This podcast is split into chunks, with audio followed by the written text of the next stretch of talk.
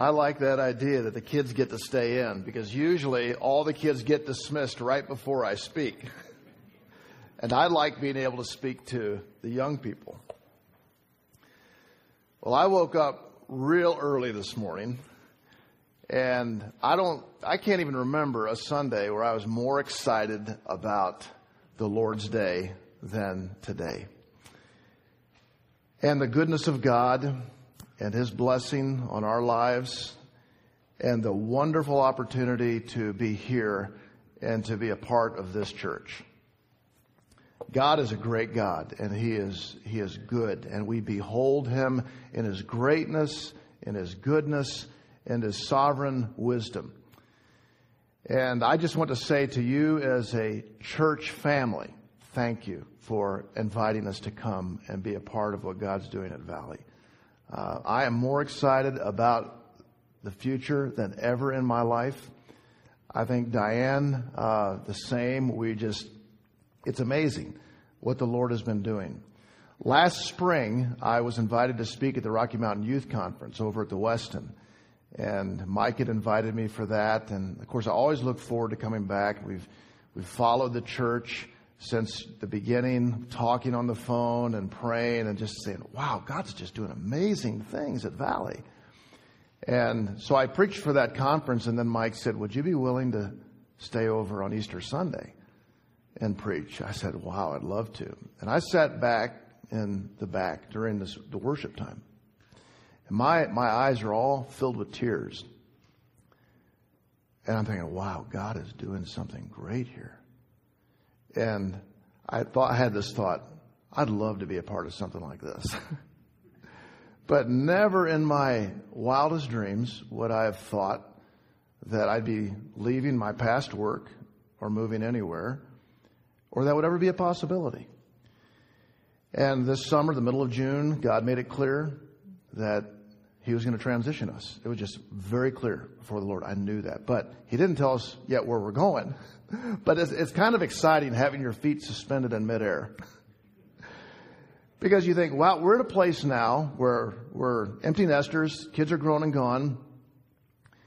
We're madly in love with each other, we, and we're just excited. What is God going to do? Where is He going to lead us? We can go anywhere in the world. And the first two calls were from China and the Philippines. And of course, we're willing, Lord, to go anywhere, but uh, that's pretty far from the grandkids.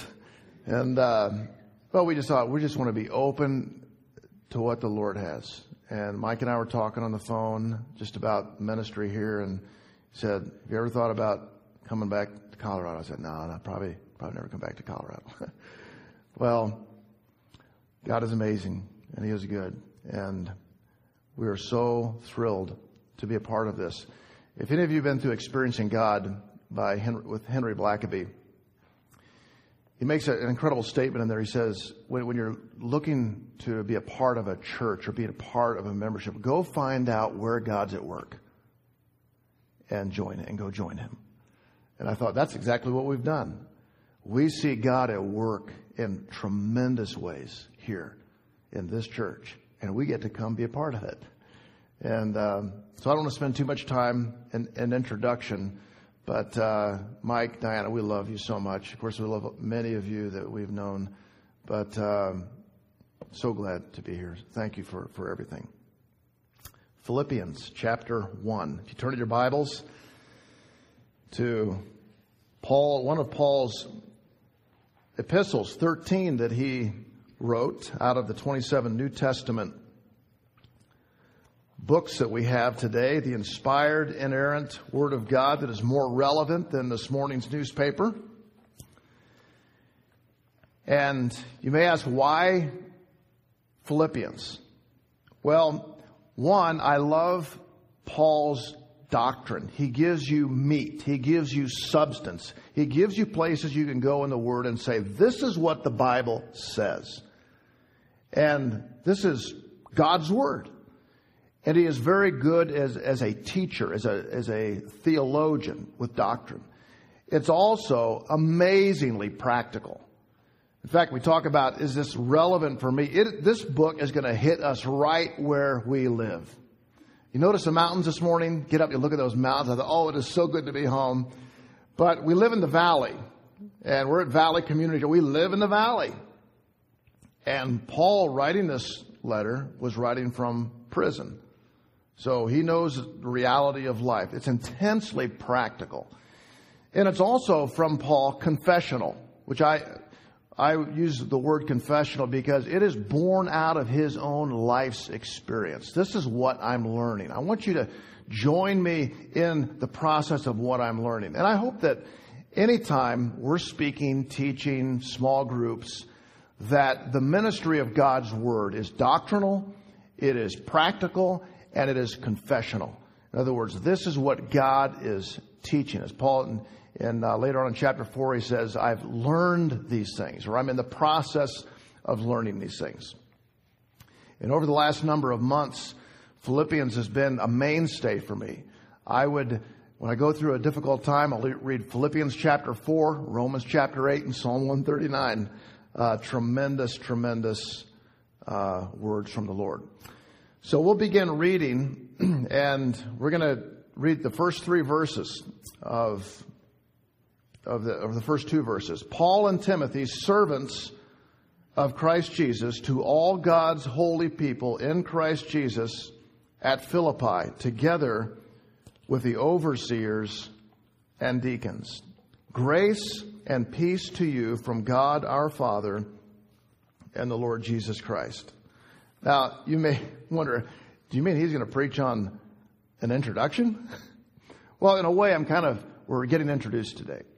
We're also getting introduced to Paul. We're getting introduced to his letter. And if I were to stand up here and say, okay, hi, my name is Matt. This is Diane. And um, hello to all of you people at Valley. Greetings. Well, how exciting is that? We've not even got to what this is about. But I find this is amazingly exciting because how Paul describes himself, how he addresses these members of the church at Philippi, and then the words he chooses to use for his greeting all have weight. It means something. And so we'll dive in next Sunday into the theme, the grand theme of Philippians as an overview. But this introduction to me, I find is really fascinating. So if I were to introduce myself to you, hi, my name is Matt, and tell you something about myself, I would try to pick out something that would uh, make me look good, sound good, because image and perception is important to all of us. We do care about how people think. You can say, I don't care how people think, but we do care about how people think. And we think about, do I have a business card? Of course, I never carry business cards. And, and, uh, but you say on there, does it say my title or, um, that I, or my degrees that I have in my education or what I've accomplished? And so how I would describe myself to you is how I want you to know me. It would be a self description. Um, it could be my role in life, my role in the church. It could be a, the title, it could be a degree, it could be a background.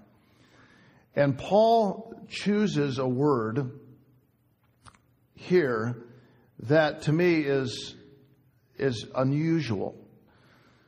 Maybe not for in, in your hearing, but it is unusual because when he says Paul and Timothy, servants of Christ Jesus. The Greek word is doulos, and it, it doesn't, it's not really translated servant. It's tra- a literal translation would be slave. Slave is not a popular word. It has a lot of baggage. In fact, it's had a, baggage in every society through all of the ages. Slave has baggage. Slavery has baggage in the, in the United States. Now, servant sounds pretty good. I am here. I am at your service. And I say everybody wants to be a servant until you're treated like one. But slavery is not popular. So why would Paul say doulos? In fact, uh, any of you familiar with the Air Force Academy? What do, what do they call freshmen? Doolies.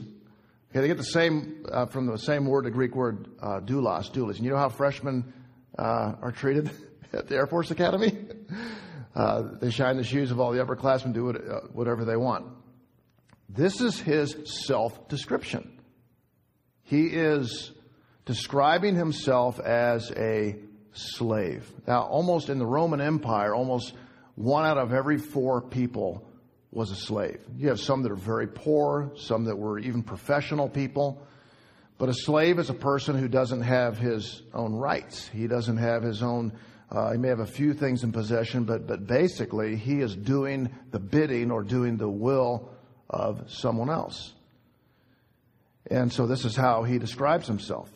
Now, it's not unusual when you look at chapter 2, and in verse 5 it says, In your relationships with one another, have the same mindset as Christ Jesus, who, being in the very nature God, did not consider equality with God something to be used to his own advantage. Rather, he made himself nothing by taking the very nature of a servant and it's the same word, doulos, slave.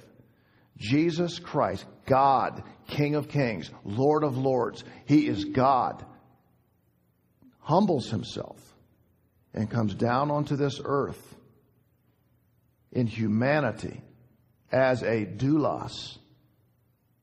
And what does He do? He lays down His life and dies for our sins to give us eternal life.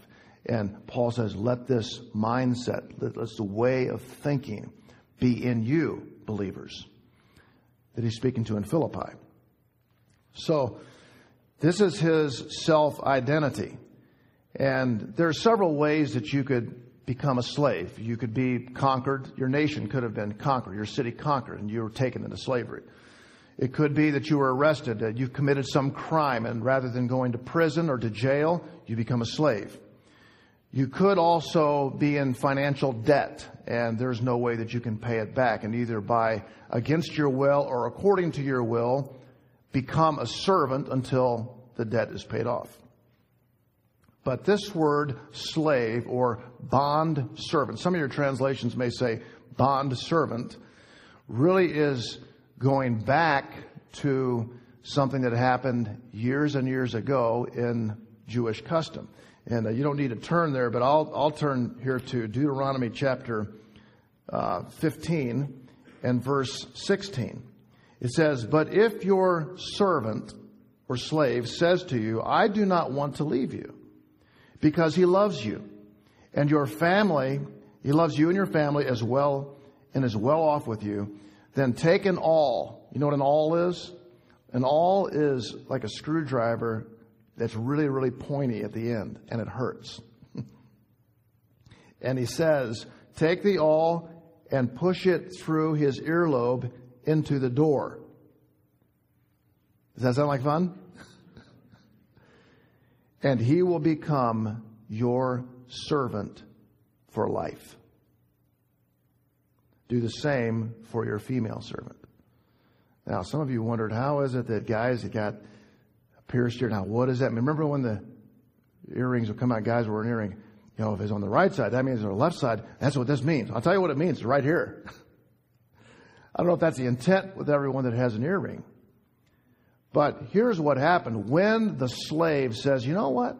I love my master. He's good to me. I love being in this house. I love his family. They've been so good to me. And you know what? Now that I've paid off my debt or the time is up, the seven years has come when it's all completed. Now I want this to be permanent. And so there's a mark that is put on that slave that he is his servant forever and it's and it's out of love. Now this is what Paul is referring to. He's not conquered nation, it's not he's a criminal. It's not that he's got some debt to pay, but that he willingly has chosen to be that kind of slave. Now, most of us are not going to describe ourselves as servants or slaves, but this is the mindset that Paul says we should have just like Christ. This mindset, not patting myself on the back. Now, Paul could have used a number of other terms in describing himself. He could have said, Paul, I'm a Roman citizen. And a Roman citizen meant something. You were protected, you were privileged, and it was very difficult to become a Roman citizen. Because Rome was the center of power, uh, ruling all of the known earth pretty much. And, and to become a Roman citizen had tremendous value and prestige. He could have said, I'm a businessman. And um, from Tarsus, and my family makes the very well known black tents of Tarsus. They came from the, the black goats in the mountains of Tarsus. And, and so Paul was a, came from a family that was well off. They were business people. Later on describes how he'd make tents. He could have described himself as a Pharisee because we learn from his other writings, a Pharisee of the Pharisees, a ruler of the Jews. He could have puffed his chest out and said that, you know, that I'm a Pharisee, I'm a ruler, I'm a very religious man, not just a business owner and a Roman citizen. Or he could have said, ah, I am an apostle. An apostle. There weren't very many apostles. To be an apostle, you had to have been with Jesus and you had to have been commissioned by Jesus himself. And that happened with Paul. Uh, when Paul was on the road to Damascus. So he could have used those, but he describes himself as a slave. And what you're going to see is this is what he makes a lot about in Philippians. Over 50 times he names Christ. Christ, Christ, Christ, Christ. Who's the master? it's Christ. It's where he is pointing all of this. So this is how, and we'll learn more about Paul as we go along because he's a biographical writer. As I said, he's a confessional writer. He'll tell you all about his life. But this is how he introduces himself. And I wonder sometimes, how do I want people to see me? How do I, when, when someone says, well, what do you do for a living? Or what's your role? You know, immediately the way I am, I want to try to make something sound good to make me look good. But it's just the opposite. The way Christ is, and the Apostle Paul. Now, he makes mention immediately Paul and who's the other guy? Timothy. Now, Timothy was not a co author, but he was Paul's companion. Why does he put him in there? Because everywhere Paul went, he had companions. If I were to come up as I did today, introduce myself to you, I would say Matt and Diane, because we do everything together. In fact, when I finally was in the middle of the summer, not going into work, I was making her really nervous. She said, Are you going to be around home all the time?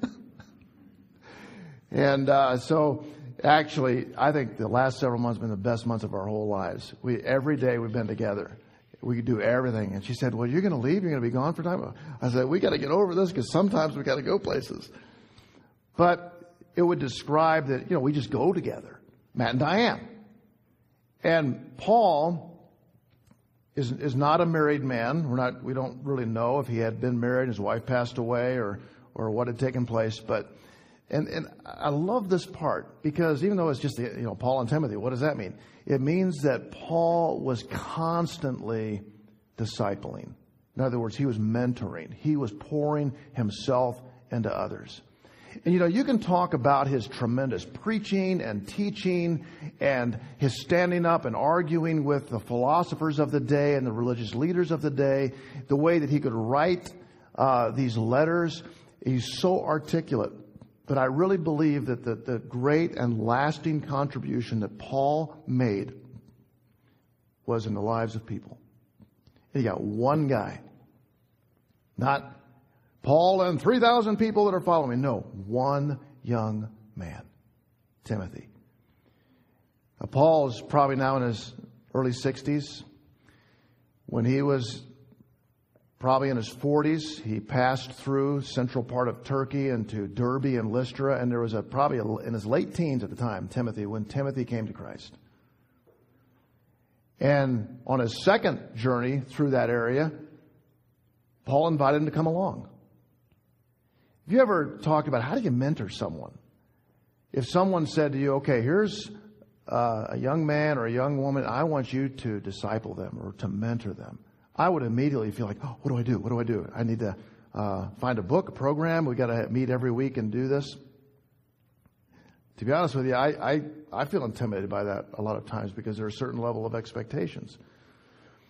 But I think the model that of mentoring that Paul uses and that Christ uses, and that I hope that everyone at Valley gets instilled in your mind. All you've got to do is say to someone, hop in the car, or let's go, let's go together. Take someone with you. Don't do everything alone. And then what do we talk about? You talk about everything. You talk about the problems and the difficulties and the trials. You talk about what you read that morning, what you're learning, how you blew it last week, how you've doubted God, how you're questioning things, how you struggle in your heart over the goodness of God. You talk about everything. And, and what we find with, with Christ is he would stop and teach and stop and mentor and pour into people. And, and so discipleship and mentoring simply is you keep growing in Christ. Keep it real. Keep it transparent. Be honest. And bring other people along with you. It's a journey that we share together. And I have found this that the greatest times of learning and development are when we really hit difficulties. When life is going on well, there are no problems, we're not growing a lot. But when what we say we believe is tested as a church and as individuals, we need help to work through it because we're not feeling that way, feeling the way that we should. So I, I love this, and I and I, I think when you look at uh, the church in Philippi, Paul had Silas with him. He had Luke, who was a physician, and he had Timothy with him when he had first visited these people. And so mentoring is something all of us can do. If you became a Christian last week, you're in the process. You're growing. You're, you're mentoring. You can show other people the way. This is his companion. Now, there's a lot of backstory on the audience because he says Paul and Timothy, servants of Christ Jesus, or slaves of Christ Jesus. And then now we're going to get into who, the, who this is addressed to. So if I were to say Matt and Diane to the folks at Valley Community Church, he is saying Paul and Timothy, servants of Christ Jesus. He said to those of you at Philippi. And he calls them holy people or saints. Now, we'll, we'll dive back into a little bit of how this church even got started. It's, uh, it's an interesting story. In fact, the three, the, the first three members were a businesswoman, and then a Roman soldier, probably a retired Roman soldier, who was a jailer, and then a demon possessed girl. Those were the people that started that church. Apostle Paul had traveled to this city on his second missionary journey. And some of you that have read through the book of Acts, you'll, you'll remember that he was heading in one direction and there was a, what they call a Macedonian vision where the, Paul had this vision at night of a man saying, come over and help us. And when he traveled over to Philippi, it was the first time that the gospel had gone into Europe.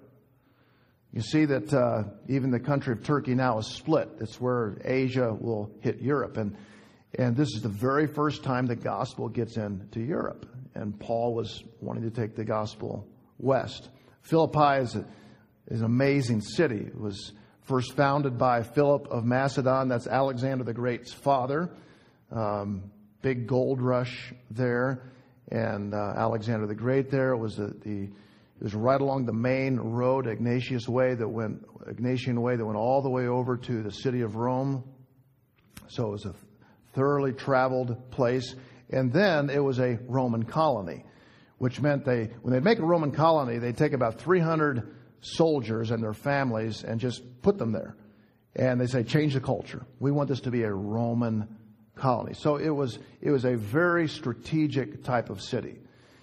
And uh, it wasn't very religious because there was no synagogue. We know that because Paul had gone looking for that and then finally found these people down by the river because believers would go down by the river to worship. Well, this is where this church began.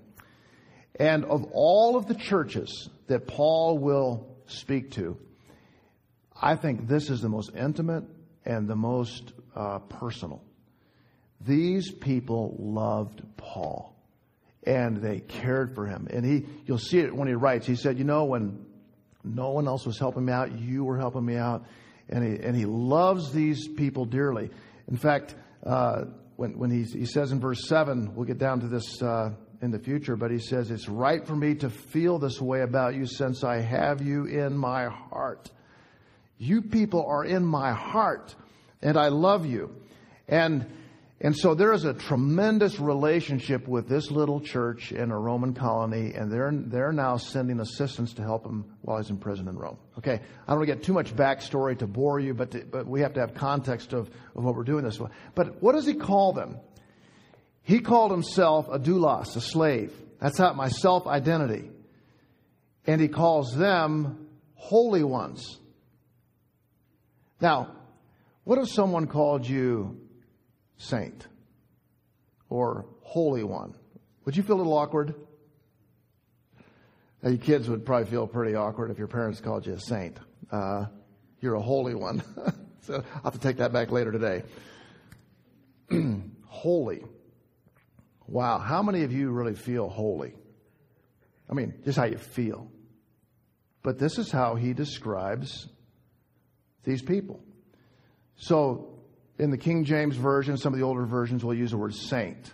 And we think of a saint as someone who is, uh, was really good and immortalized, and uh, you know, Saint Mark or Saint John or uh, name of Saint uh, Andrew. They they name a church or something after that person. So saint. But what the terminology in the New Testament is that any person who is a Christian is a saint.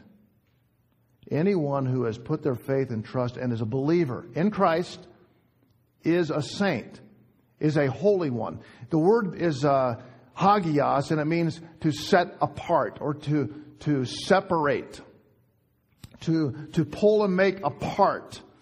And so this is exactly what Christ does for us as salvation. He makes us holy. And and I think that when that term is used, we ought to examine it just a little bit. What, what do you mean? How holy are you? And there are three dimensions that I would say of holiness. If I were to say, you say, Matt, are you holy? Uh, I would need to qualify it a little bit. if someone asked you after church, are you holy? You'd probably pause a little bit. And, well, I need to explain a little bit. So let me explain a little bit. First of all, Paul tells us in 2 Corinthians 5 that Jesus Christ made you holy. In other words, when you came into this world, and you all know this about yourself, from the crown of your head to the sole of your foot, there's nothing good in you. Nothing. You are a sinner. And, and you're, a, you're a sinner because, one, your parents were sinners, so you're born a sinner. And two, is because you've made choices sinful choices. So you're permeated with sin. And what makes it more difficult is there's nothing you can do about changing that. And what is the consequence of sin? Well, the Bible tells us the wages or the consequence of sin is death. When Adam and Eve sinned, it put the whole world into a death spiral. So not only am I a sinner, but I am incapable of changing that fact. If I murdered someone and then for the next 50 years I did nice things to people every day, it doesn't change the fact that I'm a murderer. So you are a sinner and there's nothing you can do about it. But that's when we read chapter 2, when Jesus came down upon the earth.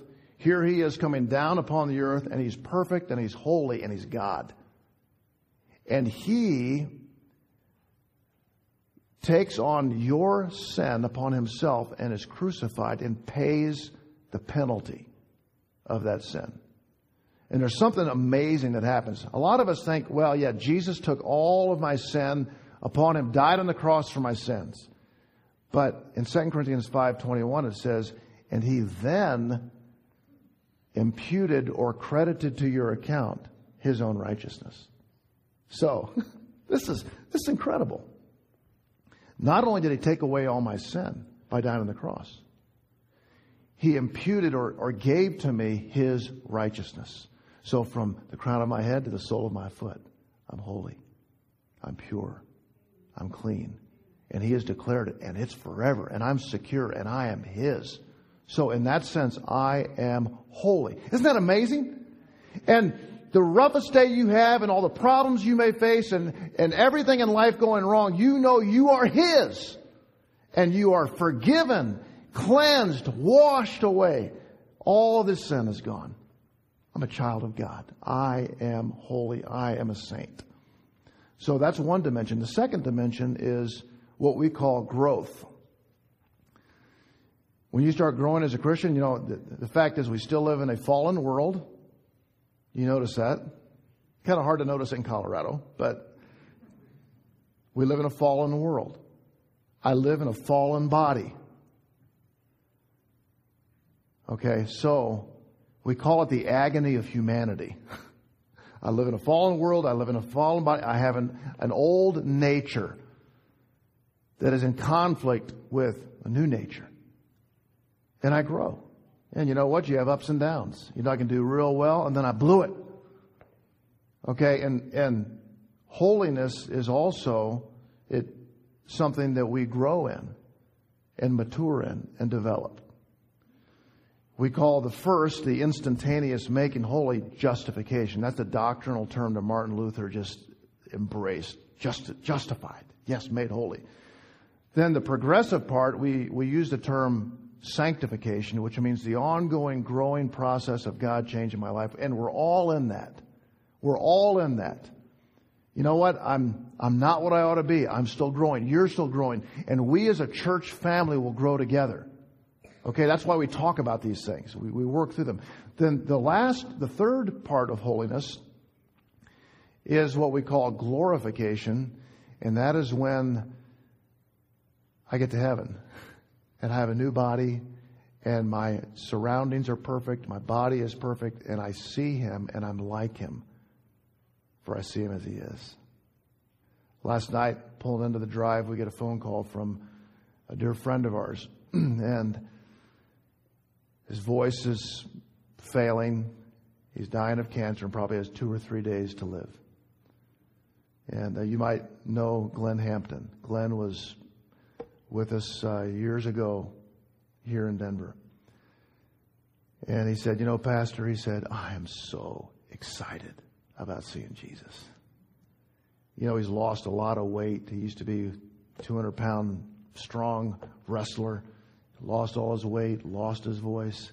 He said, I'm so excited about seeing Christ.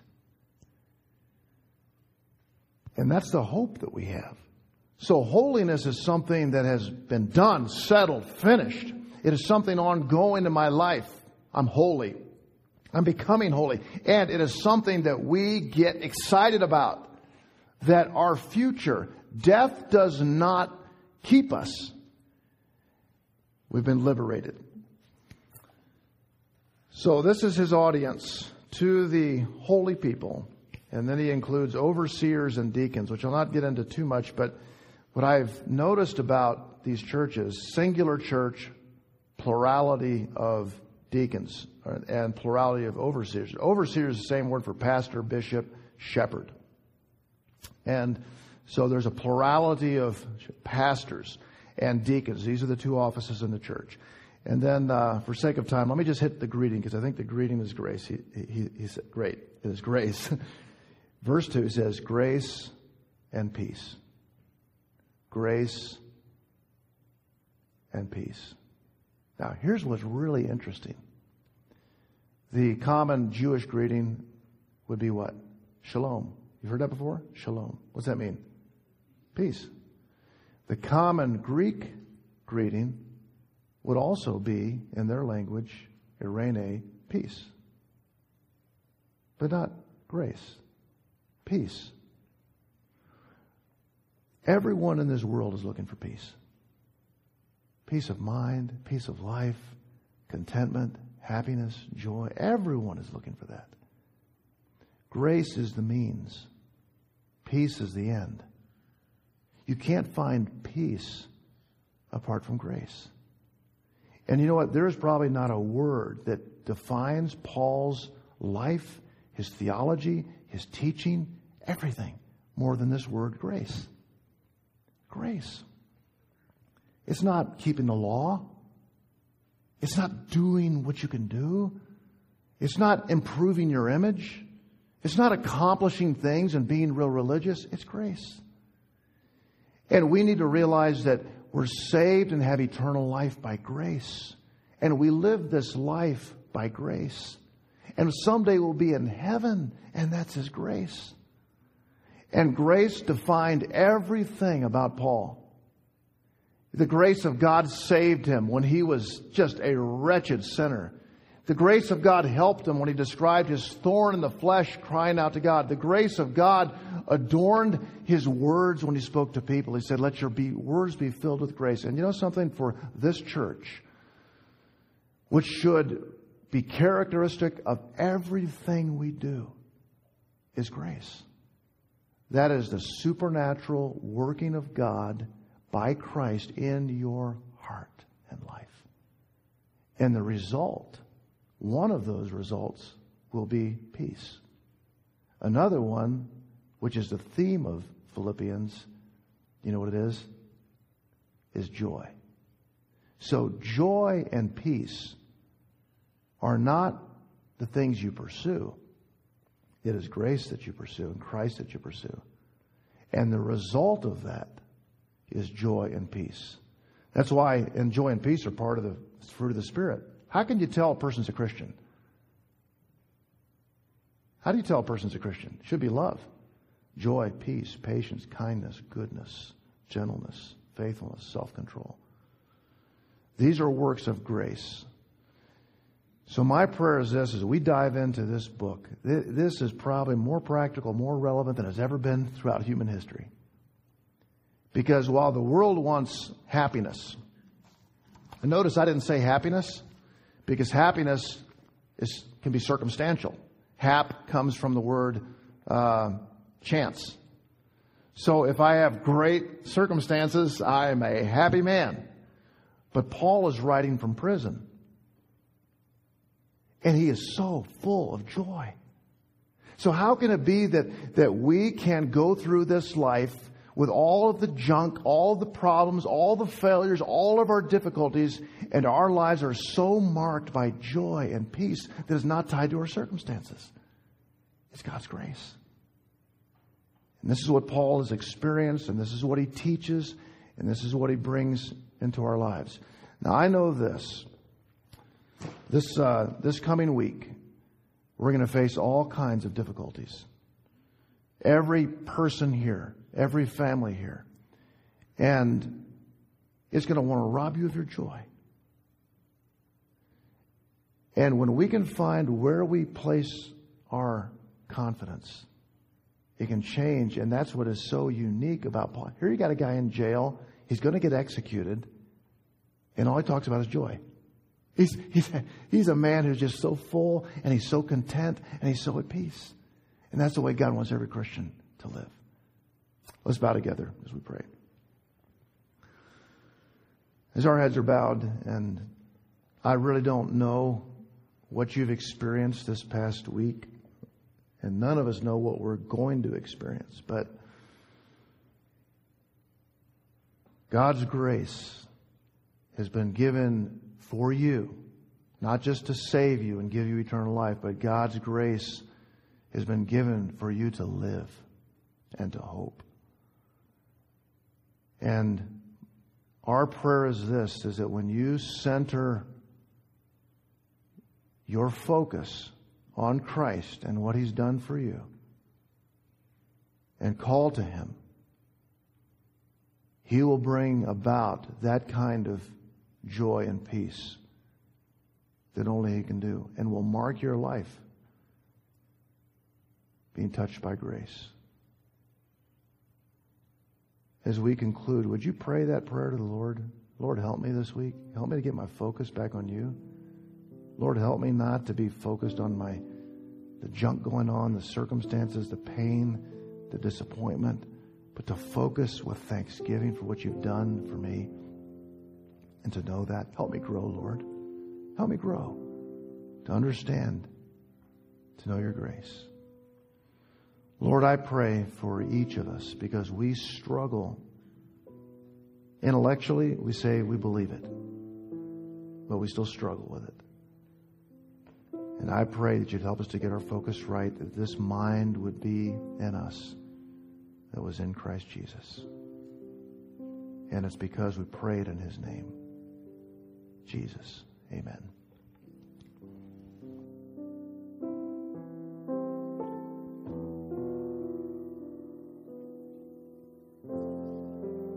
All right. Thank, you so much, Matt. Three and a little over three years ago, we began Valley Community Church by the grace of God, and it's been a theme um, that we have stressed uh, almost every Sunday. God's grace, and uh, I, I just don't think it's by accident that God led Matt to that passage and to this book for our church family. Um, you know, your your spouse needs grace, your children need grace, um, and, and you know what? You need grace, and I need grace. It is the key. It is the key to Christian living. I'm so thankful uh, for the message this morning. Uh, as we conclude our service today, we're going to be taking our offering here in just a minute. We're so grateful for all of you who continue to give and support the work. And obviously, this is a huge step of faith, bringing on the Olsons, and uh, it is a step of faith for them as well as for us. And we're looking forward to God um, showing how He will provide, and He does that through His people. And uh, so we're grateful to all of you and your continued support. Um, but also, as we, uh, men, you can go ahead and come forward. As we take the offering, we do want to give honor to whom honor is due as well uh, this morning. Just say thank you to those of you that have served our country in the military. Uh, we are grateful. And so we do have a, a, a tribute as uh, we take the offering that will will show. Uh, but we are thankful for you and your families and the sacrifices that have been made and uh, your desire to serve our country.